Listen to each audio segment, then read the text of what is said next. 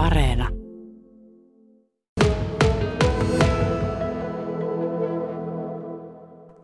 Täällä sitä kävellään Peräpohjolan opiston pihapiirissä. Tässä kun ympärille katselee, niin aika monta mielenkiintoista rakennusta näkyy ympärillä. Tässä ollaan rehtori Tatja Karvosen kanssa ja Opisto täyttää nyt 120 vuotta. Oliko Tatja niin, että jopa tänään taisi olla syntymäpäivä vai huomenna? Itse asiassa huomenna on Joo.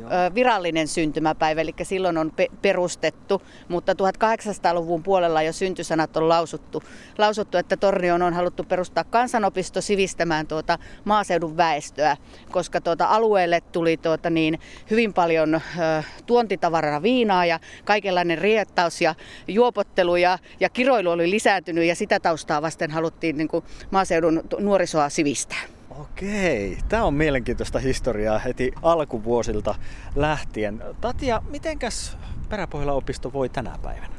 Me voidaan oikein hyvin ja me ollaan tässä viime vuosina tehty tosi paljon työtä sen eteen, että me oltaisiin ajanmukainen, ajassa elävä ja, ja tulevaisuuteen katsova niin kuin opisto. Viimeisen seitsemän vuoden aikana meillä on opiskelijamäärä lähes niin kuin kolminkertaistunut ja me ollaan pystytty avaamaan uusia koulutuksia ja, ja tuota niin, tuottamaan sillä tavalla niin kuin uutta lisäarvoa tälle, tälle alueelle. Toki se, että jos syntysanat oli nuorison niin kuin sivistäminen, niin alueen ikärakennehan tarkoittaa sitä, että meidän opiskelijoista 80 prosenttia on aikuisia, eli 18 vuotta täyttäneitä ja 20 prosenttia on tällä hetkellä niin kuin alle, alle 18-vuotiaita. Ja se näkyy toki meidänkin niin kuin juuri tässä opiskelijarakenteessa tämä alueen ikäluokan muutos. 못하십니다. No jos mietitään noita ihan alkuvuosia, tuossa on Hannan talo ja se taitaa olla Tornion toiseksi vanhin talo, niin jos ajattelee näitä rakennuksia, jos ne osaisi puhua, niin siellä olisi varmaan aika mielenkiintoisia tarinoita kerrottavana. Kyllä varmasti jo. Tuossa Hannan talo, niin se on 1852 rakennettu ja, ja Niilon talo, joka on meidän, meidän päärakennus, niin se on 1903. Ja kyllä niillä olisi monta, monta tarinaa kerrottavana ja, ja toki tässä nyt tämän juhla, juhlaviikon kunniaksi, niin me ollaan kerätty muutamilta meidän vanhoilta opiskelijoilta tuota, niin useiden kymmenen vuosien takaa sitten vähän tarinoita siitä, että mitä näissä, näissä rakennuksissa on, on sitten tapahtunut. Minunkin huone on tuolla Niilon talossa, niin eh, selvisi tämän projektin aikana, että minun huoneen nimi on ollut sellainen, eh, tai siis toki se on tiedetty, että se on niin kuin asuntolana toiminut, mutta sen huone, huone on ollut Kerttula. Kerttulana to, toiminut sitten, että siellä on neljä, neljä nuorta naista asunut ja tuota, niin, opiskellut sitten tuota, niin, ma- maatalouden asioita. Ja myös sotavuodet mahtuu opistohistoriaan vuonna 1917 ja 18. Myös täällä tapahtui paljon. Muun muassa tänne oli majoittunut 80 venäläistä sotilasta. Sekin tuo oman lukunsa tähän historiaan. Mutta jos ajatellaan tätä opiston sitten koulutuspuolta, niin sanoit, että silloin aluksi alettiin nuorisoa sivistämään. Miten se on tässä vuosien varrella muotoutunut? No sillä tavalla, että jos se sivistystä ja, ja sitten ne lähtökohdat on ollut niin kuin perinteisesti tämmöinen emäntä- ja isäntäkoulu. Ja tällä hetkellä me, meillä on vapaata sivistystyötä, jossa koulutetaan lisää täydennyskoulutuksena aikuisia. Esimerkiksi Kalevalainen jäsenkorjaus. Meillä on vahva maahanmuuttajakoulutus, eli yleissivistävää opetusta suomalaista peruskoulua. Ja sitten tietenkin ammatillinen koulutus. Ja siellä vahvimpana se nuoriso- ja yhteisöohjaaja, jota ollaan tehty tuota, niin 46 vuotta. Ja sieltä on, on tämänkin alueelta monta kasvattia tuota, niin tullut, tullut sitten maailmalle, kun ovat täällä me, meillä opiskelleet.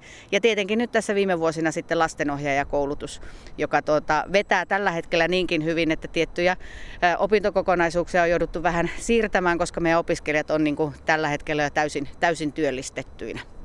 Kuinka tärkeä ponnahduslauta tämmöinen opisto sitten ihmisille on? Niin kuin sanoit, niin täältä on moni opiskelija lähtenyt maailmalle. No ehkä se, että kun me ollaan mietitty sitä, että mikä meidän niin kuin pitkän iän salaisuus on, niin kyllä se on varmasti se yhteisöllisyys ja se, että tänne kuka tahansa tänne tulee, niin hän saa niin kuin kasvaa ja kehittyä juuri sellaisena kuin hän on. Ja meille niin kuin mikään inhimillinen ihmisen elämässä, ihmisen kasvussa ei ole vierasta. Ja meidän opettajat niin kuin toteaa, että meidän kaikilla opiskelijoilla on täällä turvallinen olla. Ja, ja se on varmasti se, että antaa voimaa ja vahvuutta sitten niihin tulevan elämän, elämän polkuihin, niin, niin sitä kautta se ihmiset ovat saaneet hyviä kokemuksia itsetunnon kohottumista ja, ja ymmärrystä siitä, että kuinka hienoja ja osaavia henkilöitä he ovat. Mm. Vieläkö täällä muuten toimii oma asuntola? Siitä on monenlaisia juttuja vuosien varrella kuullut.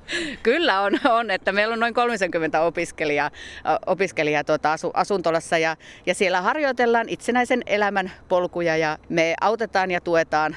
Siellä on ihmisiä, joille opetetaan porkkanan kuorintaa, että miten tehdään jauhelihakeittoja, miten ne pyykit pestään ja miten, miten tuota se huone siivotaan. Eli kun kotona sitä on pitänyt vähän vanhempien marmattaa, että miten tehdään, niin meillä täällä sitten sitä, sitä oppia jatketaan, että kun, kun siivet kantaa siihen, että ollaan omassa asumisessa, niin pystytään nämäkin asiat hyvin huolehtimaan.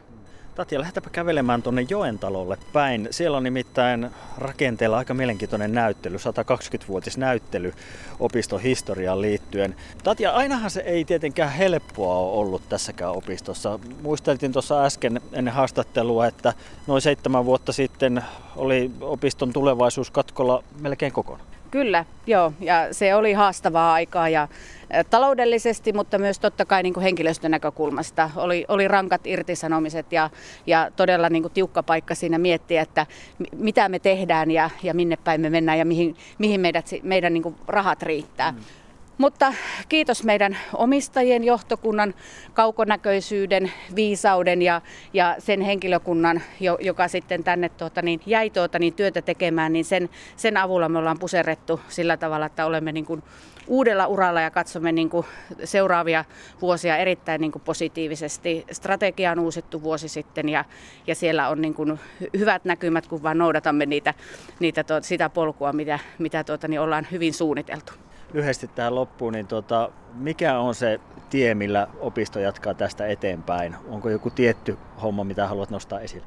No, mitä tuossa aikaisemmin puhun, että se, että tämän alueen ikäluokkarakenne on, on sen, sen suuntainen, että kyllä me tullaan enenevissä määrin keskittymään aikuisten kouluttamiseen, koska ikä, ikäluokka, meillä on isot koulutuksen järjestäjät täällä Lappia ja Redu-alueella, niin annetaan heidän hoitaa se nuorisoikäluokka kouluttaminen ja keskitytään me sitten aikuisten koulutustarpeisiin, joita tuota tulevaisuudessa tulee olemaan yhä enenevissä määrin. Se kuulostaa selkeältä. Hei, lähdetään taas ja me tutustumaan tuonne Joentalon näyttelyyn ja jatketaan täältä kohta lisää. Jututetaan vähän myös opiskelijoita. Nyt ollaan siirretty tänne Joentalolle sisätiloihin. Täällä on rakenteilla Peräpohjalla opiston 120-vuotis juhlanäyttely. Ja tässä rehtori Tatja Karvosen kanssa katsellaan, tässä on vanhoja kuvia, aika monen liuta ja tuossa esimerkiksi aika totinen herra ja nainen. Kerro Tatja, keistä on kyse?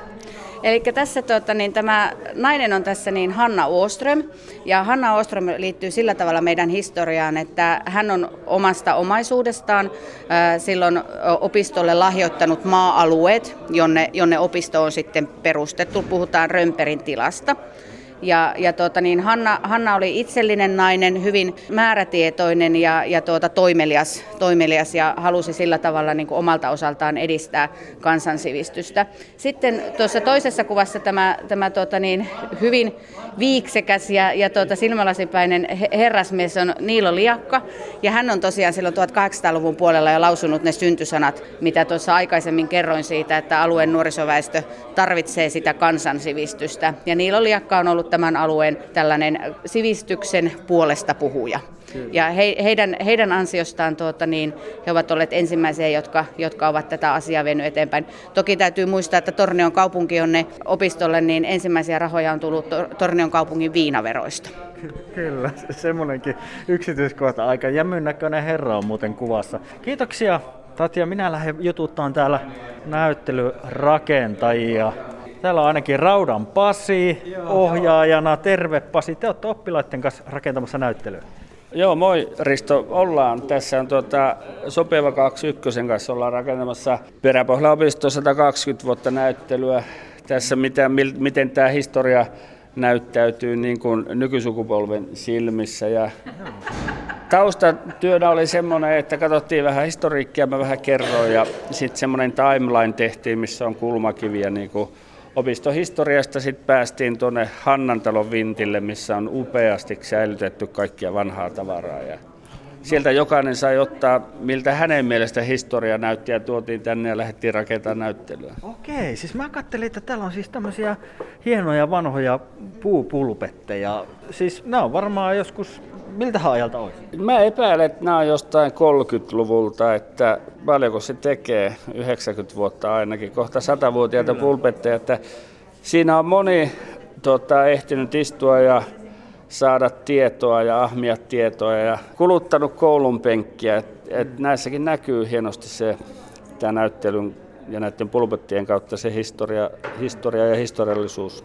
Pasi, sä oot nyt ohjaajana tällä koululla, mutta säkin oot opiskellut peräpohjalla opistolla 90-luvulla. Mitä muistat tuosta ajasta? No joo, mä olin täällä 95, 98, äh, paljon hyviä muistoja, todella paljon lämpimiä muistoja ja, ja tuota, oltiin nuoria ja tuota, aktiivisia, joskus jopa opiskelussa, paljon oli vapaa-ajan toimintaa jäi koko elämän mittaisia tämmöisiä ystävyyssuhteita jäi pidetään yhtä edelleen. Ja tuota, sitten opin paljon taitoja, hyödyllisiä taitoja.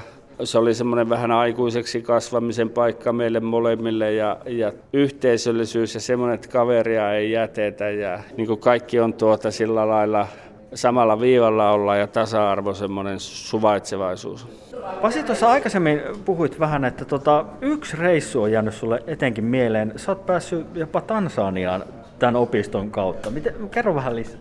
Joo, silloin kolmivuotisen nuoriso- ja vapaa-ajan ohjan linjan ensimmäisenä syksynä me päätettiin, päätettiin tai meidän maestro Jakke Salomaa kysyi, että tarjolla olisi tämmöinen projekti, että sen tulos olisi sitten niin kuin viimeisen vuoden keväällä opintomatka Tansania. Ja siihen liittyen tehtiin, saatiin tehdä tosi paljon kaikkia niin kuin ohjaushommia ja suunnitella, organisoida, kehittää. Opittiin siihenkin niin käytännön työssä sitä nuorisotyön tekijän työtä. Ja meillähän kävi niin mahtava tuuriristo, että maestro Saloma on tässä. No siis minä huomasin just, että Jakke Saloma on itse paikan päällä. Herra on ollut melkein 40 vuotta opistolla opettajana, eläkkeellä nyt.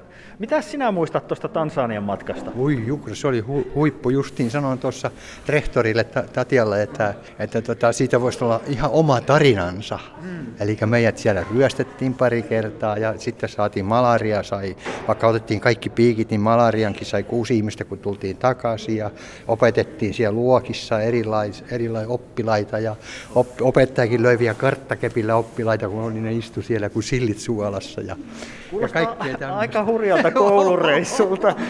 tuota, Jakke, mitä sä muistat muita asioita niin kuin päällimmäisenä tuolta sun opettajauralta täältä opistosta? Niin laajemmin ottaen. No sen verran vielä sanon Tansanista, että, että ei mene niin niin negatiiviselle puolelle kaikki tämä, niin me tehtiin paljon siis musiikkia siellä. Ja äänitettiin musiikkia ja, ja afrikkalais-suomalaista musiikkia. Ja, ja, ja se, se, oli tosi hieno kokemus kanssa siellä nuorisotalolla ja muuta vasta. Ja että mitä muistan tästä? Niin. Niin No päällimmäisenä mulle jää mieleen se ilo, että mä oon saanut tehdä sitä työtä, mikä on ollut mulle, niin kuin, niin kuin missä mulla liekit lyö. Ja, tota, ja naut, on nauttinut tästä työstä, pedagogiikka on ollut mulle niin kuin sielun maisema, että mä saan sitä niin kuin ihmisiä innostumaan, oppilaita innostumaan. Ja, ja sitten täällä on nyt esimerkiksi neljä muu entistä oppilastani opettajina ja sitten iloitsee aina niistä, että, että kuinka ne, meidän ne ihmiset, jotka käytän koulutuksen, niin ne pääsee ja löytää paikkansa ja löytää itsensä ja vahvuutensa ja elämä jatkuu heillä niin kuin hyvissä merkeissä, tekee nyt mitä tekee sitten. Mm, mm. Hei kiitoksia Jakke. Otetaan vielä uusia oppilaita täältä, nimittäin täällä on pari opiskelijaa. Täällä on näyttelytyörakennukset. Täällä on Werneri Kulmala ja Marko Joki. Werneri, terve. No terve. Sä oot opiskelemassa peräpohjalla opistolla. Mikä sinut toi tänne opistoon opiskelemaan? No ennen armeijaa lähtöä niin oli luppoaika ja miettii, että mitäkö sitä lähtisi tekemään. No lähdin sitten työharjoitteluun erääseen iltapäiväkerhoon ja sieltä sitten tuli sysäys tälle alalle, että lähteä opiskelemaan tänne peräpohjalla alla. Kyllä. Mitenkäs Marko, tarina? No peruskouluaikana, kun sitä ysiluokalla alkoi miettimään, että mitä sitä haluaisi tehdä. Ja meillä oli pieni, pienimuotoinen työharjoittelu vielä kouluaikana, niin kävin Oulussa yhdellä nuorisotalolla hommissa ja sitten sitä kautta päädyin tälle alalle. Te olette tosiaan vapaan sivistystyön linjalla täällä, niin kertokaa pikkusen, mitä tämä koulu on tähän mennessä antanut? No tämä on antanut kaikkia eri työkaluja arjessa toimimiseen ja työympäristössä olemiseen. Ja tämä on hyvä, kun täällä pystyy niin harjoittamaan erilaisia kanssakäymisen taitoja. sosiaalisia taitoja eri tilanteissa. Kuulostaa aika monipuoliselta. Miten Marko? No joo, täällä ollaan nyt käyty aika paljon just sosiaalisiin taitoihin liittyen ja sitten jossain kohtaa työelämään, työelämään paljon liittyviä hyviä avaimia, mitä voi käyttää eri ohjaustilanteissa. Kyllä. Kuulostaa hyvältä. Hei, mä päästän teidät jatkamaan näyttelyyn rakentamista. Ei muuta kuin tsemppiä syksy. Joo, samoin. Kiitos.